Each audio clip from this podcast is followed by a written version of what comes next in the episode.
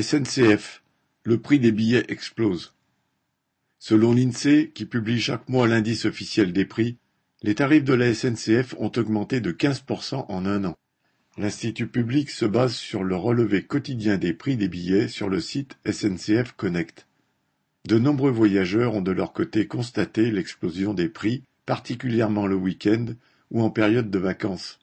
Ainsi, le Paris-Nice, en aller simple, peut atteindre 250 €, un aller-retour à Nantes, 215 €.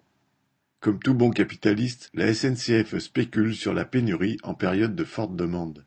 Bien sûr, elle prétend de son côté que les prix n'ont que légèrement augmenté depuis un an et ose dire qu'ils ont baissé de 7% par rapport à 2019, avant la pandémie.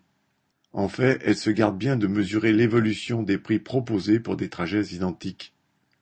Elle divise au contraire l'ensemble de son chiffre d'affaires voyageurs par le nombre de trajets effectués, mélangeant TGV, TER, intercités.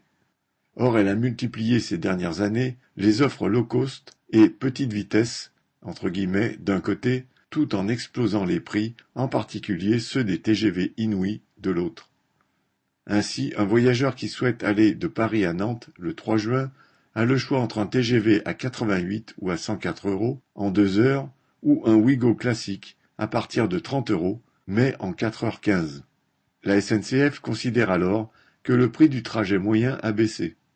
Elle ne mesure pas non plus le nombre de voyageurs qui, plutôt que de payer un prix prohibitif, renoncent à leur trajet ou l'effectuent en covoiturage, en car ou même en avion, puisque ce dernier est devenu moins cher que le train sur certaines destinations.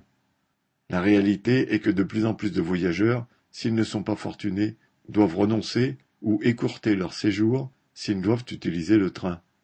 Le PDG de SNCF Voyageurs prévient même que les tarifs vont connaître une nouvelle hausse en raison du coût des matières premières et de l'énergie. S'il ne met pas en cause les salaires, c'est seulement parce que ceux des cheminots sont bloqués depuis 9 ans. Une chose est sûre, les tarifs ferroviaires augmentent à grande vitesse alors que les salaires des travailleurs vont à l'allure des tortillards. Christian Bernac.